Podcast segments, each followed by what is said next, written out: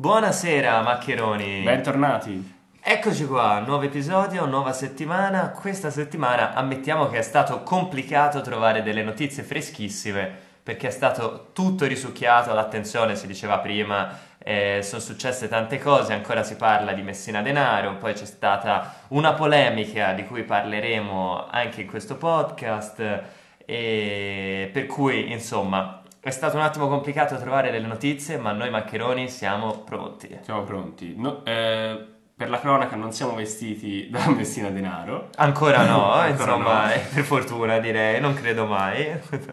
Te come sei vestito Fede? Oggi sgargiante. Oggi Pe- sgargiante, Peccato sì. che non lo potete vedere perché è luminoso Fede qui a Ma casa. se ci seguite su Instagram vedrete la Vedrete foto. che tra l'altro è una grande fo- la più bella foto che vedrete. Sì, la foto meglio venuta di tutti i di dieci episodi, sì. Tra l'altro qui abbiamo anche una, una futura esperta di fotografia, anche se non ci parlerà di fotografia oggi, ma Emma, benvenuta a Maccheroni Podcast. Ciao a tutti.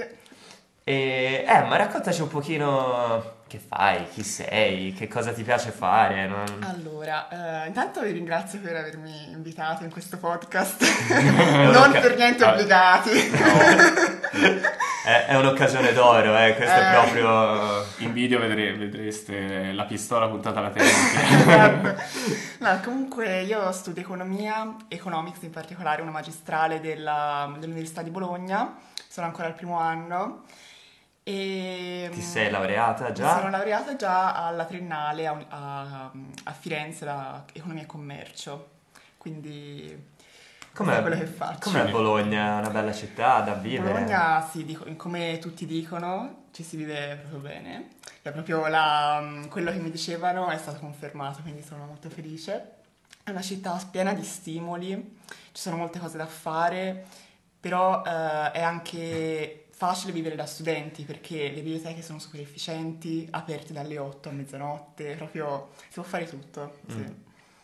E- Ma bello questo, insomma, ma, ma c'è anche vita di comunità, cioè quello che mi dicono di Sì. Bologna è che è molto, veramente, nonostante sia una grande città, perché poi non è piccola Bologna, però c'è proprio una Sì. realtà da, non so, come, come da città universitaria, Sì, ecco. esatto, perché sono tantissimi fuori sede e quindi eh, si vive proprio tutti in gruppo, eh, si fa la stessa vita. Sembra una città grande, però in realtà il centro è piccolo. Io l'ho già girato tutto, penso che ormai sono sempre per le stesse strade. Eh, qualche volta metto ancora Google Maps, devo essere sincera. Io ammetterò che lo metto anche per Firenze, Ah, ecco. Però in Per realtà tornare a è casa, piccola. per eh, qui frecciatine su frecciatine, ma lasciamo fare. Però in realtà non sono mai uscita dalle mura, quindi forse fuori dalle mura c'è un mondo che non conosco e...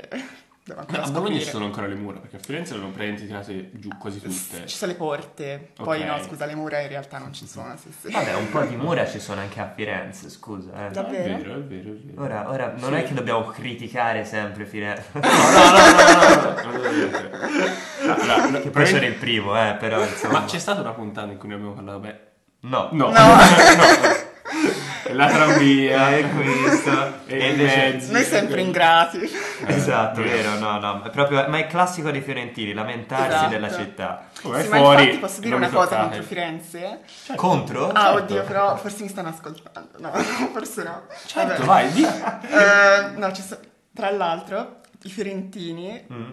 Eh, del mio corso sono gli unici che vivono sempre da soli, i più asociali di tutti. Proprio rispecchia il mood dei fiorentini. Ah, questo un che pochino... non vogliono Cioè, po' rimangono tra di loro? Sì, Mm. sono... mm, mm, sì, sono, sempre con i soliti amici, magari tornano subito a Firenze dopo le- gli esami. È una cosa che dicono in tanti, che i fiorentini fanno un po' gruppetti. Invece qual è Sì. tipo, non so, il- i bolognesi che tipi sono? I Sono bolognesi, molto- allora in realtà nel mio corso ce n'è solo una di bolognese, quindi non è molto, però, Molto ehm, rappresentativo, allora, sì, dai. il campione è un po' scarso. E ci sono tanti toscani, ma i toscani fuori di Firenze sono molto simpatici. E- Un saluto ai nostri amici. Vabbè, no, però anche gli altri sono simpatici, non voglio... e, e poi ci sono alcuni del centro, insomma tutti Vabbè, insomma, quindi molto vario. vario, sì. Senti Emma, Noi che siamo venuti a vederti a luglio, c'era un- una temperatura proprio, no, eh, Alle 3 di pomeriggio. alle 3 di pomeriggio di luglio, ventilata, è come quelli che ti invitano al matrimonio il 15 d'agosto, ecco. Siamo venuti a vederti perché ti sei laureata in economia, tra l'altro con un voto modestissimo onestamente, e non lo diciamo nemmeno. Il minimo sindacale. Il minimo, diciamo, assolutamente. E mm, con una tesi molto bella. Di che cosa hai parlato? Allora, l'argomento della mia tesi era... Allora, intanto dico che la tesi era in economia comportamentale Mm. e guardavo nello specifico al rapporto tra medico e paziente e la correlazione che c'è tra questo rapporto con la copertura vaccinale, per vedere quindi se un rapporto eh, tra medico e paziente più empatico pos- potesse eh, aumentare appunto la copertura vaccinale. Mhm. E è stato interessante studiare questo argomento perché ho scoperto un sacco di cose. Per esempio, che cosa... io mi, mi immagino, no? Il rapporto può aumentare la copertura vaccinale, quindi Sì. che cosa poteva essere fatto di più sotto, rap- sotto questo profilo? Non so. Allora, ehm, è venuto fuori Mm. che s- nel- molti pazienti hanno risposto a delle domande di un questionario Mhm. e è venuto fuori da questo questionario che se ci fosse stato una, una disponibilità da parte dei medici, Mm. eh, o forse c'è stata, non lo so, mm, diciamo che se in generale ci fosse una Certo, copertura- certo, sì, sì, assolutamente. Diciamo che Sì, potenzialmente nel mondo, esatto. nel mondo, Per- diciamo, esatto, è Se ci perfetto. fosse ampia disponibilità da parte dei medici nel chiarire tutti i dubbi dei pazienti, potrebbe essere che eh, più persone si vaccinassero, Mm. si vaccinerebbero. Quindi, quindi- quindi, insomma, praticamente il legame è tra la disponibilità del medico e Esatto, la predisposizione. alla fine la maggior parte delle persone che non si sono vaccinate è stato perché erano indecise e non avendo un eh, supporto da parte del medico magari hanno propeso per il no. Quindi il Mm. partito più grande, come si dice in politica, il partito più grande è quello degli indecisi. Viviamo in un mondo di Esatto. indecisi ormai. E poi ehm, influenza anche eh, la stabilità economica, che ha influenzato eh, la copertura vaccinale. In che senso? Nel senso che non si sa mh, per quale motivo la copertura vaccinale è più bassa nei casi in cui la, nelle famiglie di instabi- ha più instabilità economica. Ah, Sì, e bisogna studiare meglio Ma- i motivi di questa correlazione. ci sono delle ipotesi. Secondo te qual è un motivo che può essere Se dietro? vuoi sbilanciarti, Se vuoi sbilanciarti, hai Mm. ragione. ma- Allora, ad esempio, questo fattore abbiamo visto che ehm, in America è più alto perché, eh, visto che l'assicurazione, eh, l'assicurazione sanitaria è costosa, quindi Mhm. dove eh, la condizione economica è peggiore, eh, c'è anche una minor copertura vaccinale perché non è, non è coperta, cioè non, magari... no, C'è Non una minore... sì. però in America, no?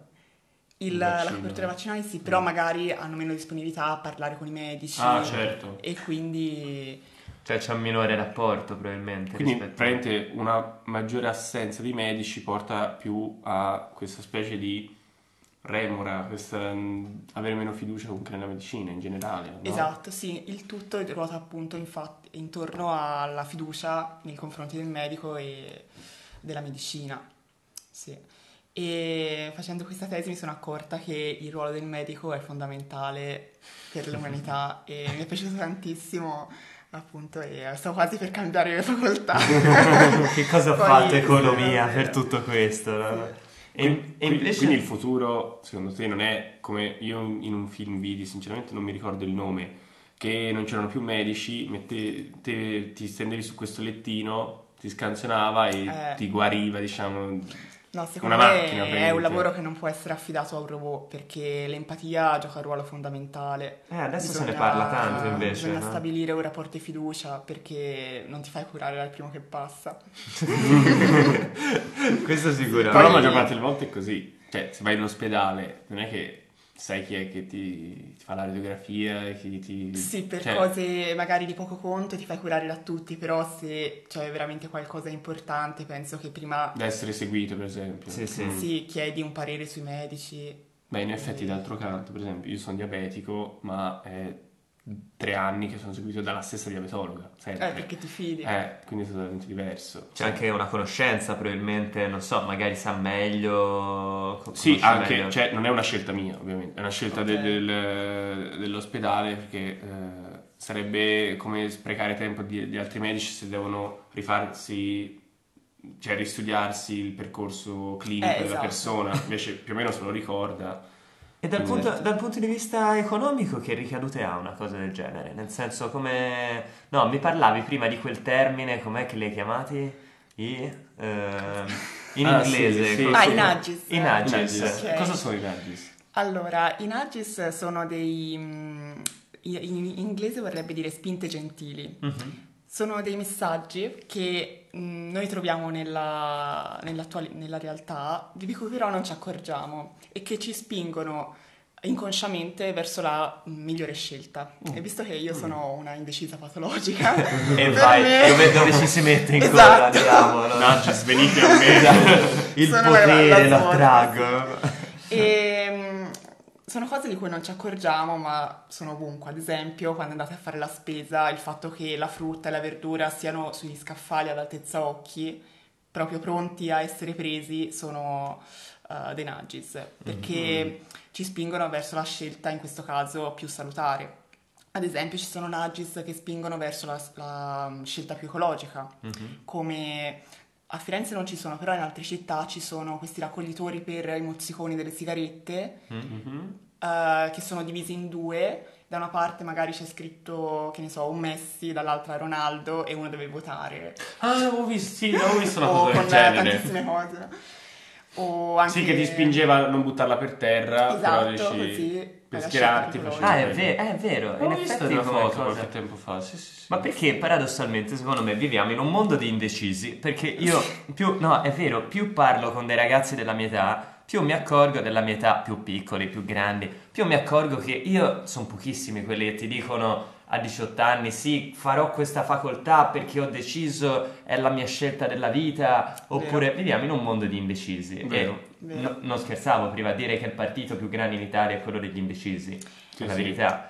Però dall'altro lato, quando vieni chiamato poi a esprimere una tua opinione, sì o no, non so, forse è una mentalità più a crocette, forse è Mm. quella che funziona di più, cioè Messi o Ronaldo. Eh, Magari, eh, forse hai sì ragione. o no? Cioè, se magari scegliere tra due, co- tra due cose. Ehm, ah, se, se non mi ricordo male, c'erano eh, vari esperimenti psicologici sul fatto che più ampli la scelta, più è difficile scegliere. Esatto, vero. E... Tipo l'esperimento della Sì, gelateria, avevamo fatto quello della- delle marmellate, Ah, che hanno eh. visto che ehm, su un tavolo in cui presentavano 10 tipi di marmellate Mm. per essere comprate, eh, nessuno co- ha comprato marmellate Ah. perché erano troppe, troppe. Invece se presentavano solo la marmellata di albicocche e di lamponi, le vendite aumentavano perché... Non lo so, la gente è troppo indecisa. È troppo Quindi indecisa. quando hai da troppe scelte... Cioè, per paura di scegliere magari non la più buona. Esatto. scegliere una- Mm. Esatto. No, perché è vero, la metti in crisi, oggettivamente... Eh, interessante. E basta pensare anche ai percorsi universitari che ci sono nel mondo, sono infiniti ormai i master, ce ne sono di tutti i tipi Mhm. e quindi per me scegliere l'università è una delle scelte più difficili che esista è perché vero. ce ne sono Mm. veramente tantissime. Beh, poi se- Sì. magari non viene fatto neanche un grande orientamento, poi... Sì, però, però in realtà questa cosa che, che- che sta dicendo Emma è verissima, nel senso probabilmente il mondo di un tempo era un mondo più deciso, ma è un ragionamento che magari il primo che mi ascolta mi dice stai zitto, ma questo dall'inizio del podcast, ormai insomma siamo arrivati. Però il mondo di una volta oggettivamente lasciava molti meno spazi liberi, nel senso che c'era meno possibilità di viaggiare, forse chi era veramente più ricco riusciva ad andare a studiare era un mondo più all'estero. piccolo anche per quello. Era un mondo effetti. molto più Esatto. piccolo e quindi era un mondo più deciso perché magari avevi, non so, quella possibilità o forse non avevi nemmeno la possibilità di scegliere e secondo me, ma questo può essere un altro esperimento, quando non hai la possibilità di scegliere l'essere umano è più propenso a scegliere. Però questa è una mia idea. Nel senso che quando sei obbligato Sì, a sì, fare una sì. strada tiri fuori le unghie per uscire se non ti piace. È vero. E questo forse è qualcosa che oggi manca. Ci sta come cosa, però secondo me potrebbe anche essere, ora io la butto lì. Come, Però ma- come stiamo facendo da due mesi. da due mesi, la buttiamo lì. che probabilmente magari c'era una- magari appunto una minore indecisione probabilmente sempre per l'esperimento, per esempio quello delle marmellate, perché comunque magari c'era una minor scelta, Mhm. però poi non c'era immobilismo, cioè alla fine una scelta veniva fatta lo stesso, Sì. no? E quindi poi ti arrivava, Sai, cioè nel- essendo il passato, poi ti arrivava... Nella ti, arri- ti arriva questa impressione che magari fosse più deciso, ma magari non lo era. No, questo è vero, però eh, sai, nella vita chi non sceglie sceglie, nel senso alla Sì, fine deve esatto. andare avanti, Giusto. questo è vero. Non lo so. Invece una scelta è arrivata, proprio per, per quanto riguarda il rimanere indietro, una scelta è arrivata da parte, diciamo, mh, una scelta giuridica che c'è stata di recente che ha imposto sostanzialmente tramite un regolamento, insomma verrà perfezionato prossimamente, voi quando acquistate un televisore sempre di più le smart TV tendono a darvi dei telecomandi che non hanno tasti, o meglio che hanno il minor numero di tasti possibili. Se prendete il telecomando di casa di vostra nonna ci trovate 40 tasti. Erano, tastiera è più piccola. eh, sì, sì, sì, sì, erano costellati di tasti che potevano aumentare, abbassare il volume, cambiare canale. uno, Tornare due, al precedente. È Torna- sparito il eh, tornare al precedente. È sparito. Possiamo dire questo problema. Totalmente, problema enorme, cambiare luminosità, insomma tutto quanto. Voi direte che ce ne importa? Invece c'è stata una particolare attenzione a questo tema perché ehm, noi pensiamo che quando facciamo una scelta di cosa vedere, pensiamo che la nostra scelta sia totalmente libera. In realtà c'è un'influenza anche un po' degli strumenti che ci vengono dati e sicuramente, almeno secondo l'orientamento eh, attuale, mh, togliere i tasti dei telecomandi incentiva a guardare le TV in streaming. Usare per esempio le funzioni smart della, t- della TV, Sì. quindi eh, non facciamo nomi, però le piattaforme di streaming. Sì, no, vabbè, Amazon, possiamo anche farli, no? Sì, nel senso, si possono fare, Un saluto a- ai nostri amici. No, però è vera questa cosa, Se- secondo me può essere interessante sotto più punti di vista, alla fine incentiva molto, io non lo so, voi Sì. che uso fate della televisione? Cioè, guardate... più che altro disincentiva l'usare i canali, la- l'antenna normalmente, quindi canali Rai, Ah, Mediaset. Chiudo la notizia che non l'ho data. Insomma, ehm, tramite questo regolamento ogni televisione dovrà avere al suo interno almeno un telecomando con i tasti, diciamo, Ah, ok. Sì. che consentano di muoversi, per esempio, sui canali di, di rete televisiva naturale. Ecco. E questo, boh, cos'è? Un attaccamento al passato, secondo voi? Eh, Cos'è? allora il io- mercato che deve decidere supremo oppure è giusto... dico questa cosa.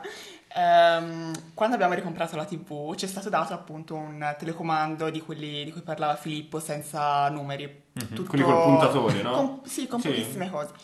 E nessuno lo sa usare in famiglia, quindi continuiamo a usare quello con i tasti. Abbiamo rimesso l'uno all'altro e usiamo quello perché siamo stati tipo mm, due anni, no un anno forse, a guardarlo e a cercare di capire come usarlo. Forse ora abbiamo capito un po', Pianino. però insomma secondo me come tutte le- tutti i cambiamenti ci vuole tempo, bisogna pian piano ehm, capire come utilizzare questi strumenti. Poi ci sta anche che venga rimpiazzato perché è possibile anche che appunto i canali della Rai, Mm. Mediaset e tutto vengano rimpiazzati dallo streaming e secondo me è un andare avanti, è una cosa che Ma è fisiologica. Sì, Secondo voi- viene già parallelamente fatta quella cosa. Su Rai Play ti puoi rivedere, ti Ah, puoi vedere tutto lo stesso.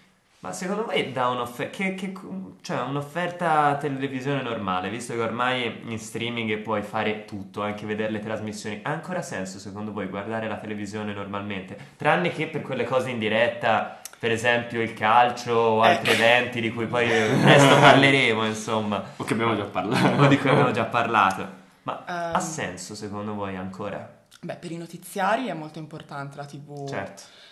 È anche vero che si possono leggere sul web le notizie, quindi potrebbero anche essere rimpiazzati, però avere mm, i canali che propongono i notiziari è comunque... Sì, avere il TG probabilmente. Mm. Esatto. Secondo me è una cosa bella avere il film quando avere il film sulla televisione perché è una cosa un po' di condivisione, no? Che alla fine è uguale per tutti, nel senso che io mi immagino un po', no, un paese dove una volta ieri hanno dato questo, oggi hanno trasmesso Ah. quest'altro, non so, c'era più un'idea di collettività. Secondo me Ecco. lo streaming, ognuno per sé, non lo so. In effetti mi ricordo, non- forse, forse al liceo, tipo i primi anni, che poi il lunedì face- davano sempre Montalbano. Ah, E, qui- e quindi poi... eh, fiction probabilmente era Rai. questo quello di cui parlavi. Sì, probabilmente è l'unica fiction Rai che abbia mai visto. Eh, te però sei più amante, Io che io sì. sappia. eh. io sono appassionata. C'è competizione. Esatto, poi quindi. la mattina diceva, ma secondo te... Perché poi ci si addormentava, non si finiva di vedere. Quindi Mm. poi eh, diceva, ma secondo te chi era poi l'assassino? E, e quindi mi ricordo No, è vero, questa scambi. cosa è bella in effetti, però mm, è anche vero che con lo streaming ognuno può vedersi la serie piano piano e... Certo. Però E poi sono d'accordo con quello che diceva Filippo. Però- Cioè, se ti guardi una serie magari o... Noi per esempio durante la pandemia, noi con il nostro gruppo di amici, facevamo e... come si chiama? Teleparty? Ah, No, sì. Netflix Party. Netflix Party. Cioè, era, era bella come cosa, Quella era oggettivamente. Era bella, era bella come cosa. vedi una Perché guardavi cosa- insieme... Eh, sì. E, e ave- avevi la chat accanto, quindi poi si facevano i commenti, mandavi gli emoji scemi. e- e- cioè, sinceramente era divertente. Piuttosto che ognuno che se la guarda per sé, poi magari se ne, può par- se ne parla anche dopo. no? Certo, quello certo. Però è vero, era più bello. È un po' parte del vivere comune. Cioè, fare le cose insieme Eh, questo meglio. senso di comunità si sente tantissimo infatti durante la settimana di Sanremo. Ah. Perché... Ah, eh, Io sento fatto il tantissimo. E collegamento. allora, e allora io lascio la conduzione del podcast perché qui Eh, qua basta. volevo fare... Ma Quando è Sanremo? Settimana prossima? No, Inizia il settimane. 7 febbraio quando noi diamo l'esame. così Ah. la Festeggiamo. Sì. Sì, in effetti si sente molto il senso di collettività in quel momento. Almeno io lo sento, poi c'è anche pe- persone che non lo guardano. E quello è bello, eh, mi stai guardando? Allora effettivamente io non lo seguo particolarmente, però apprezzo se non altro di Sanremo il senso di collettività, cioè che ogni giorno arrivi e, e- e- e senti il commento un po' da parte di tutti. Forse Oppure apri Instagram, c'hai 40.000 meme su- Esatto. sulla stupidaggine che è successa. I vestiti del... Sì. Ci sono Cioè, la, la Rai ci, ci marcia un sacco secondo me su questo. Sì, ma infatti ho letto Sul che memizzare- già con le pubblicità ha guadagnato tantissimo. Eh beh, eh Eh. beh, ma meno male, almeno, almeno quello. Ma l'avete vista la pubblicità per promuovere Sanremo?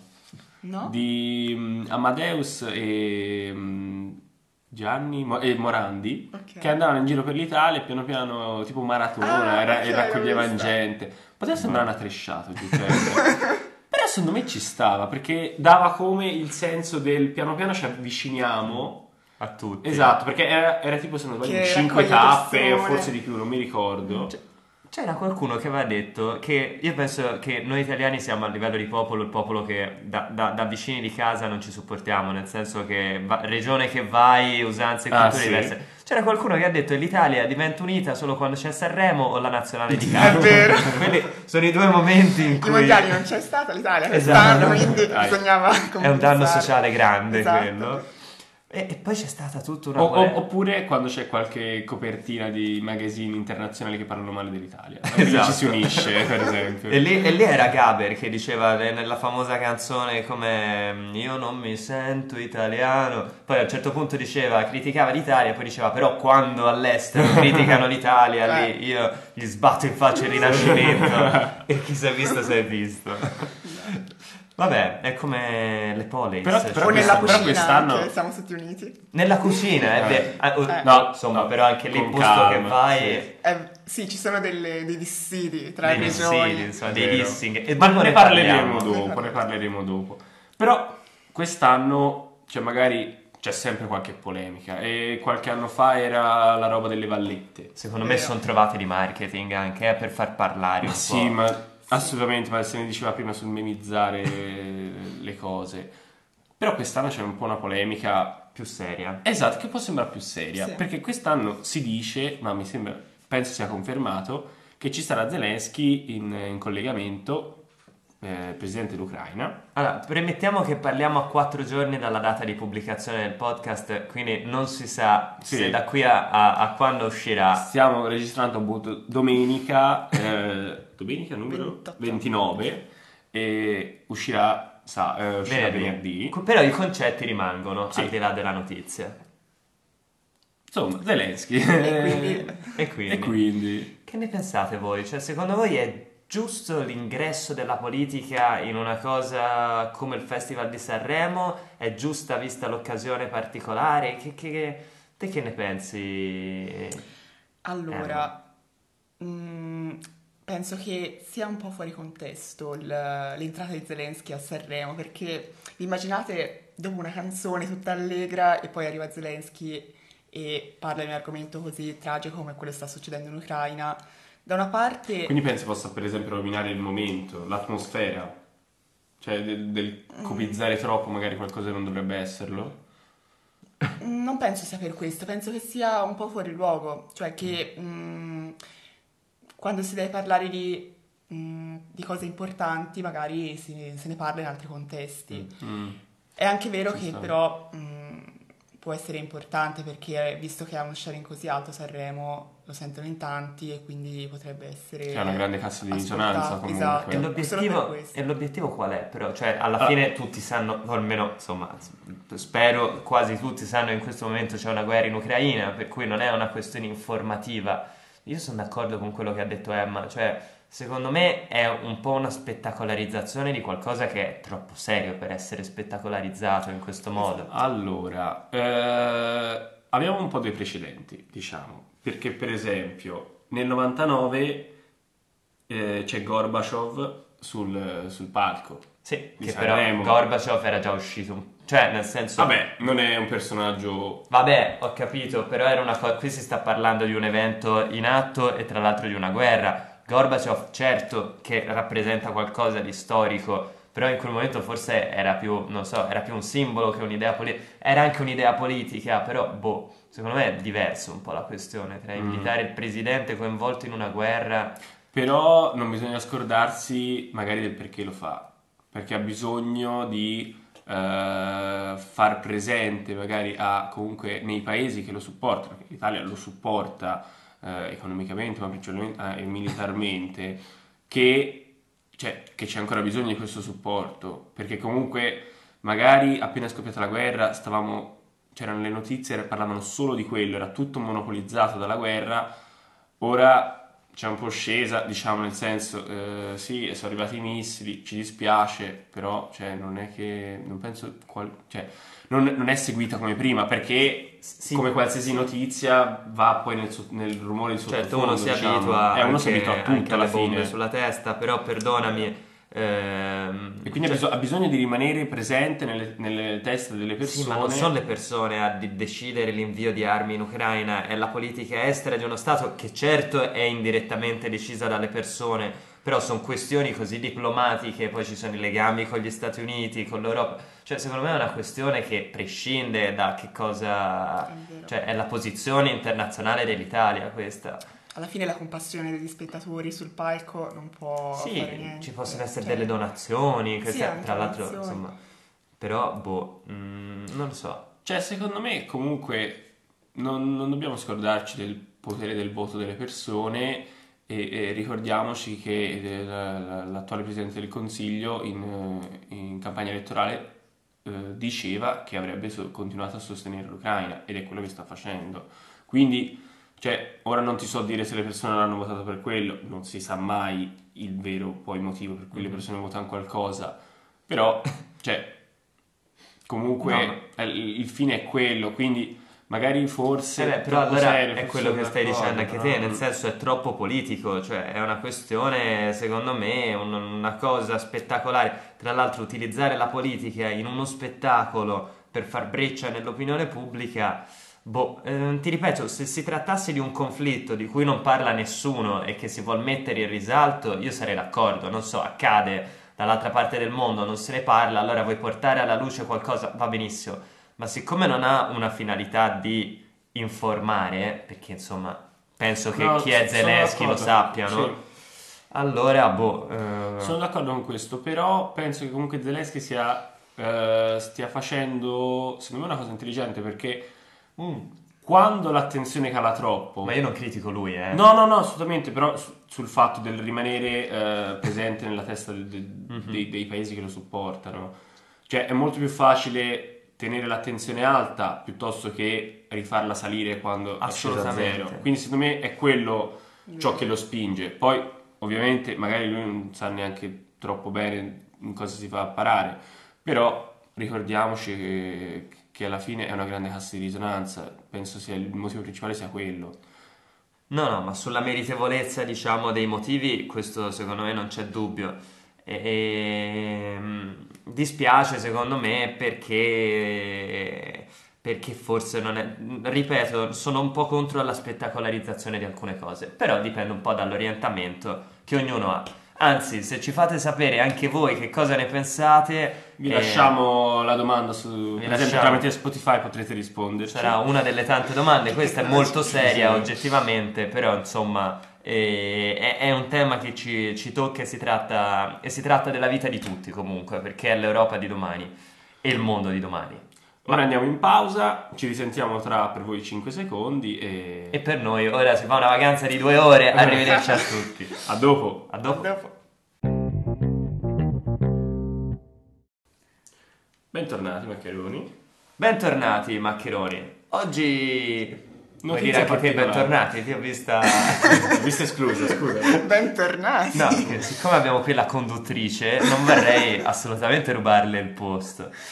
Allora, di solito apriamo la seconda parte con una notizia stupida. Non che ora vi stiamo per proporre una notizia intelligente, però questa, se non altro, è anche molto attuale. È meno stupida, in pratica. No, è stupida, ma diciamo che è successa una cosa assurda e ve la volevo raccontare. La storia di questo youtuber giapponese che stava facendo una diretta su Twitch, mi sembra. Mi sembra, sì. Lo youtuber Mutekimaru, com'è che si chiama? Aspetta, Mutekimuro, Mutekimaru, vabbè. Un famoso youtuber che ha detto, vediamo se riesco a far completare il mio gioco su Nintendo Switch, in particolare Pokémon Violetto, al mio pesce. Per cui ha, ha attaccato, attaccato un sistema di controller all'acquario Sì, in base a dove si muoveva il pesce eh, venivano selezionati certi comandi per muoversi all'interno del gioco. e già, io non mi domando tanto lui quanto chi Ma è che come- si è come- messo a guardare. Cioè, come... com- allora, prima di tutto, com'è che ti metti a fare una cosa del genere? Non ho Cioè, proprio niente di meglio da fare nella vita. sì, esatto. E qui un saluto a Mutekimaru. ma non è tanto. Prossimo lui. ospite. Prossimo ospite. Ma io mi domando più che altro, cioè, questa diretta davanti a migliaia, forse anche decine di migliaia di persone. Ma chi è che si mette a guardare un pesce che gioca al Nintendo Switch? Cioè, io mi posso anche mettere a guardare qualcuno che gioca se è particolarmente bravo, bravo. sì. Ci sta. Ma un- Guardare tutorial, come un pesce fare è ancora più, più ganzo, no? Sì, la prima ora, non dopo 20 No, ore di diretta, non so, ecco, vedere un pesce che gioca. Però Sì, se non sbaglio era tipo a 1100 ore, una roba del Sì. genere. Sì, o 100 ore. Anche perché, insomma, prima di finire un gioco uno ce ne mette un centinaio, un cinquantino magari da Eh. solo, figuriamoci un pesce che non so. Che va a caso. che- no, cioè, no, no, il pesce giocava il assolutamente. pesce va a caso finché non va avanti. Così, il- la cosa è quella. La notizia sketch è che questo pesce, il signor Mutekimaru, a un certo punto ha sentito l'impellenza di andare in bagno, giustamente, dopo 1100 Sì. ore, insomma anche lui. E questo pesce, mentre lui era in bagno, ha mandato insomma la console sul menu, ha eh, avviato lo shop e ha acquistato per centinaia di euro prodotti della Nintendo, mostrando tra l'altro la carta di credito online a tutti quelli che stavano seguendo. Cioè un pesce ha speso centinaia di euro su prodotti Nintendo ed è una cosa meravigliosa. E ancora più meraviglioso è il rimborso che lo youtuber ha chiesto scrivendo voglio chiedere il rimborso perché questi prodotti sono stati ordinati dal mio pesce. E, e insomma... Era una richiesta d'aiuto dal allora, i, compiti, i compiti man- i compiti Una mangiati Esatto. Esatto. I compiti mangiati dal pesce, i compiti mangiati dal cane sono più plausibili, sinceramente. Assolutamente. Però Però è tutto documentato, quindi stima al pesce che insomma ha fatto dei grandi acquisti, quindi insomma bravo pesce, Mette in moto l'economia. mette in moto l'economia e, non- e non lo fa, e non lo fa essendo, essendo, e lo fa da protagonista insomma, no? Quindi si è vendicato diciamo per tutti i suoi fratelli pesci che invece finiscono sui nostri piatti. Perché finiscono sui nostri piatti? Perché la cucina diciamo eh, in Italia poi è, è qualcosa che fa parte della nostra cultura e della nostra tradizione, non solo il pesce, ma un po' tutto. E qui abbiamo una, un'appassionata, diciamo, di cucina che soprattutto durante la quarantena ha riscoperto questo mondo, no? Che, sfornato, Ha sfornato, torte, tutto. pane, tutto. che cosa ti dà la cucina in particolare? Perché ti piace tanto? Allora, mi piace perché mi rilassa cucinare Mhm. le torte, soprattutto perché poi mi piace mangiarle. Diciamo, Mm. questo è il fine principale di tutto. Però devo dire anche la verità che devo ancora migliorare tanto perché, tipo, eh, non capisco mai quanto sale mettere nelle ricette, quindi tutte ricette molto sciocche mangio. Mm. Comunque, ora la cucina è diventata un po' un peso per me perché ogni volta tornare a casa e mettersi a cucinare non è proprio piacevole, non la vedo più come, come prima. Ecco, quindi la tua esperienza da fuori sede come ha influito, diciamo, sul, sul modo di cucinare? Allora, nella mia prima esperienza da fuori sede in Erasmus, cucinavo molto male, devo dire, perché avevo... Dove eri in Erasmus? Ero in Erasmus vicino a Parigi, in una cittadina delle periferie di Parigi che si chiamava Cergy. E mm, allora, intanto cucinavo male, diciamolo, anche perché gli ingredienti non erano come volevo. Ok, cioè, la pomarola non era quella E buona. per la Quella gioia- che abbiamo già sentito nel podcast. Esatto. Per la gioia di Fede tiriamo un'altra stoccatina ai francesi. Sì, ci almeno- sempre. e, e poi avevo de- anche dei fornelli un po' scarsi, però non è che facevo grandi ricette. Mm. Invece quest'anno un po' meglio perché ho anche il forno, quindi posso sbattere le cose in forno e in due secondi Nel sono dubbio, Esatto. giusto. quindi meglio. E, mm, Quali grande sono- aiuto in cucina è giallo zafferano, non so se si può dire. Sì, sì, certo. Sì, Ok. ho voglia. Quindi prima di cucinare o prima di andare a fare la spesa guardo un po' le ricette che potrei fare e, e Quindi, poi con- qual è la prima Cioè, differenza? quindi te fai la spesa già pensando a cosa potresti fare? Sì, anche se un ingrediente lo dimentico sempre, per questo poi devo un Mm, po'... Non è per dire, Fede, ma di solito uno pensa di cucinarle le cose quando le compra. No, ma già pensando a che, mi- che minuti puoi fare. Ma- Sì, o se no ti fai un po' ispirare mentre fai la spesa, guardi nei Ah, reparti. Mm. Ma eh, che cosa, mh, qual è la principale difficoltà, diciamo, nel, nel vivere fuori sede, sia un po' l'organizzazione di tutto l'apparato de- della cucina, delle cose, Sì, che poi no? alla fine è un po' sopravvalutata questa cosa, perché in realtà non è così difficile. Alla- fai una spesa una volta a settimana e mm, poi cucinare ci metto più o meno 20 minuti, quindi il tempo dedicato alla cucina non è nemmeno così tanto. Devo dire che serve anche per staccare un po' dallo studio, quindi ci sta, mi piace. Mhm. Poi mangiare sempre quello che uno vuole, è bello. Mm.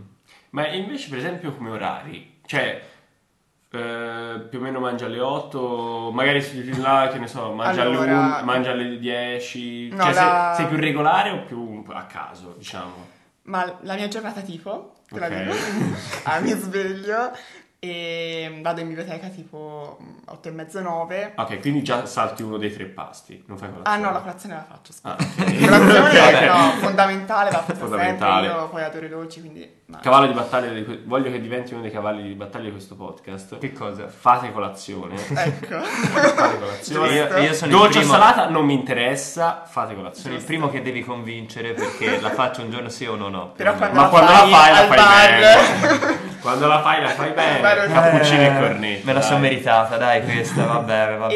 E comunque mentre faccio colazione cucino il pranzo perché mi porterò poi nella schiscetta il pranzo all'università. Mm. E di solito con eh, i miei compagni mangiamo eh, mezzogiorno e mezzo perché ci viene subito fame mentre si Mm. studia. quindi Aspetta, 11:30. allora, tra- aspetta, allora, io ho scoperto che il modo per chiamare le scatoline in cui uno mette il, il cibo, da ogni parte si chiama in modo diverso. Quindi, Allora, Isabella, la nostra amica che salutiamo, Isabella, la chiama Tupperware ed è l'unica persona che Questa- conosco che la che chiama però è la marca. Ah, è la marca. Ok. E schiscette, scatoline. Insomma, i contenitori per il cibo. Contenitori diciamo. per il cibo. Sì. E là il problema è che poi me lo mangio freddo, quindi devo fare pranzi che siano buoni freddi, tipo insalate, couscous, Mm. o se no pasta che poi mangio freddo. E... Ma qual è la cosa più, tanto per non mangiare proprio, non so, pasta al pomodoro, ecco, ma per- qual, qual è la cosa più semplice, magari anche economica, visto che Ce di l'ho. solito un fuori sé, eccola, ah, Allora, io amo la zucca, devo dirlo, perché si può fare in tantissimi modi. me lo dici in un momento, ho avuto un litigio con una zucca giusto una settimana fa, però insomma, vabbè, si può fare in tanti Allora, modi. intanto compro una zucca enorme che mi dura in frigo tipo 10 giorni e passo 10 giorni a mangiare la zucca. Però Ad tagliarla esempio- ogni volta, cioè, No, già tagliata magari la prendi. No, no, anche intera, ma ce la faccio. Bella tosta, eh, sì, sì. tagliarla, insomma. E... salto palestra quel giorno. Esatto, sì, sì, sì.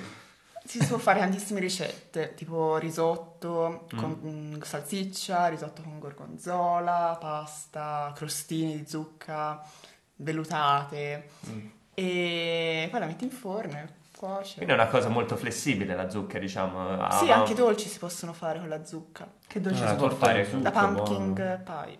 E come... È una torta di torta zucca. sì. Ok, grazie. Veramente, oh, due qua- l'Artusi abbiamo qui, eh, tra tutti e due. E quindi insomma E quindi diventerò la arancione zucca. tra un po' perché...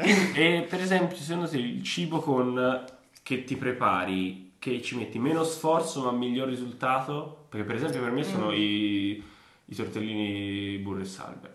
Ah, Non ci metto niente ma mi piacciono. Eh, sono buoni, sono buoni. Son Poi a buoni. Bologna, poi, insomma... per me la pizza surgelata.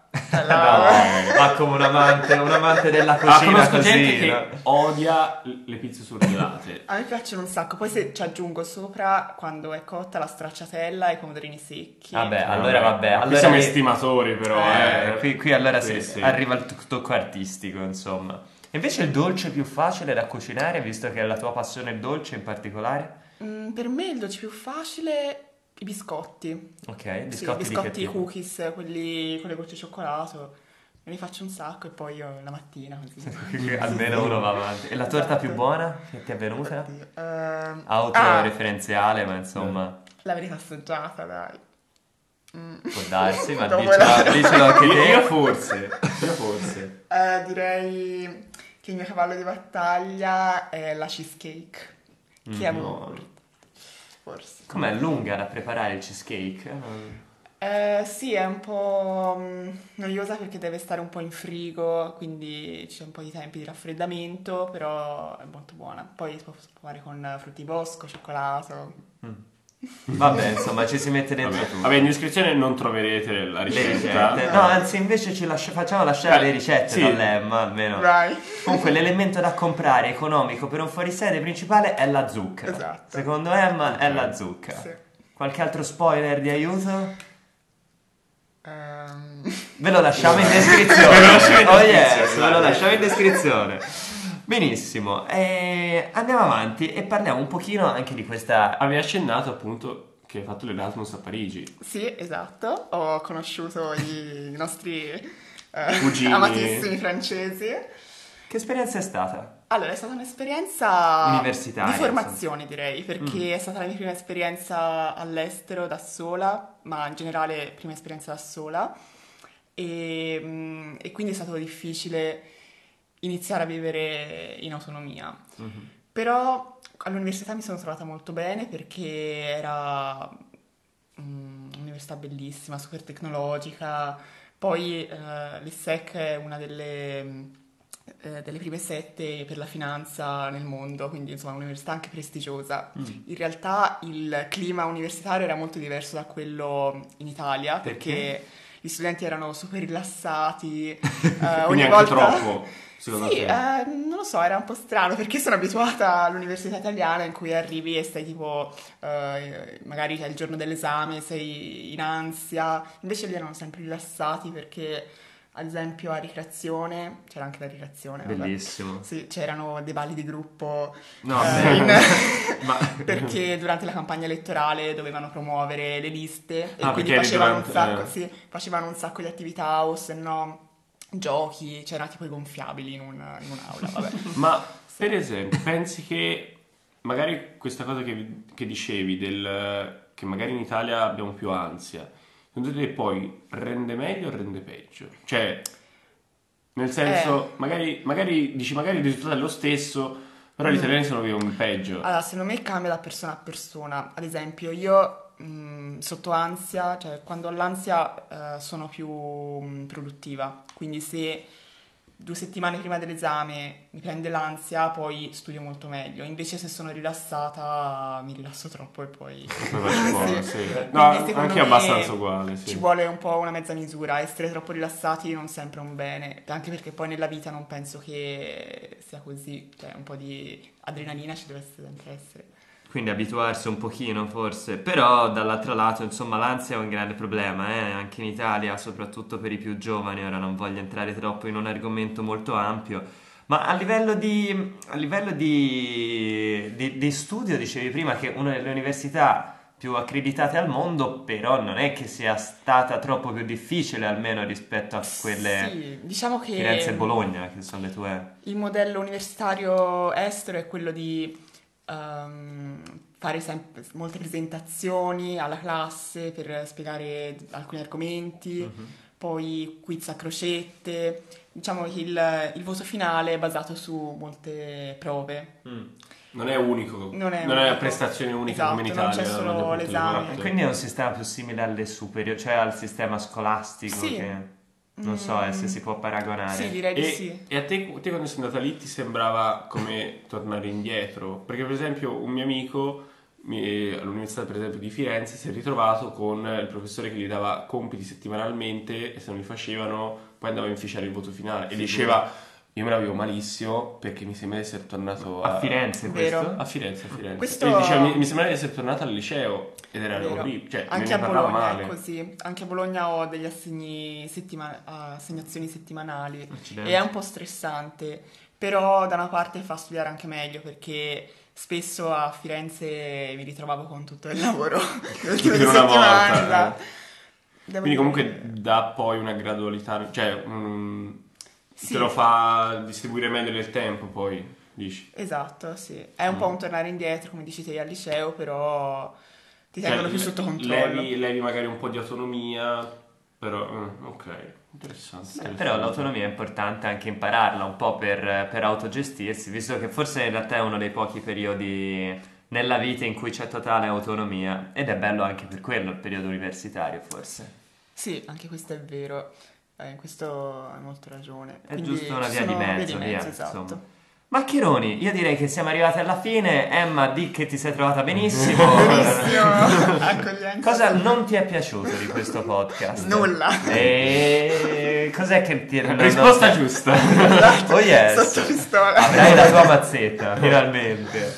Vabbè, Bene, grazie per essere stata con noi. grazie a voi. E Fede, io direi di chiudere. sì, è stato un piacere. E ci vediamo settimana prossima, Maccherones. E mi raccomando, non fate giocare il vostro pesce alla Nintendo Switch.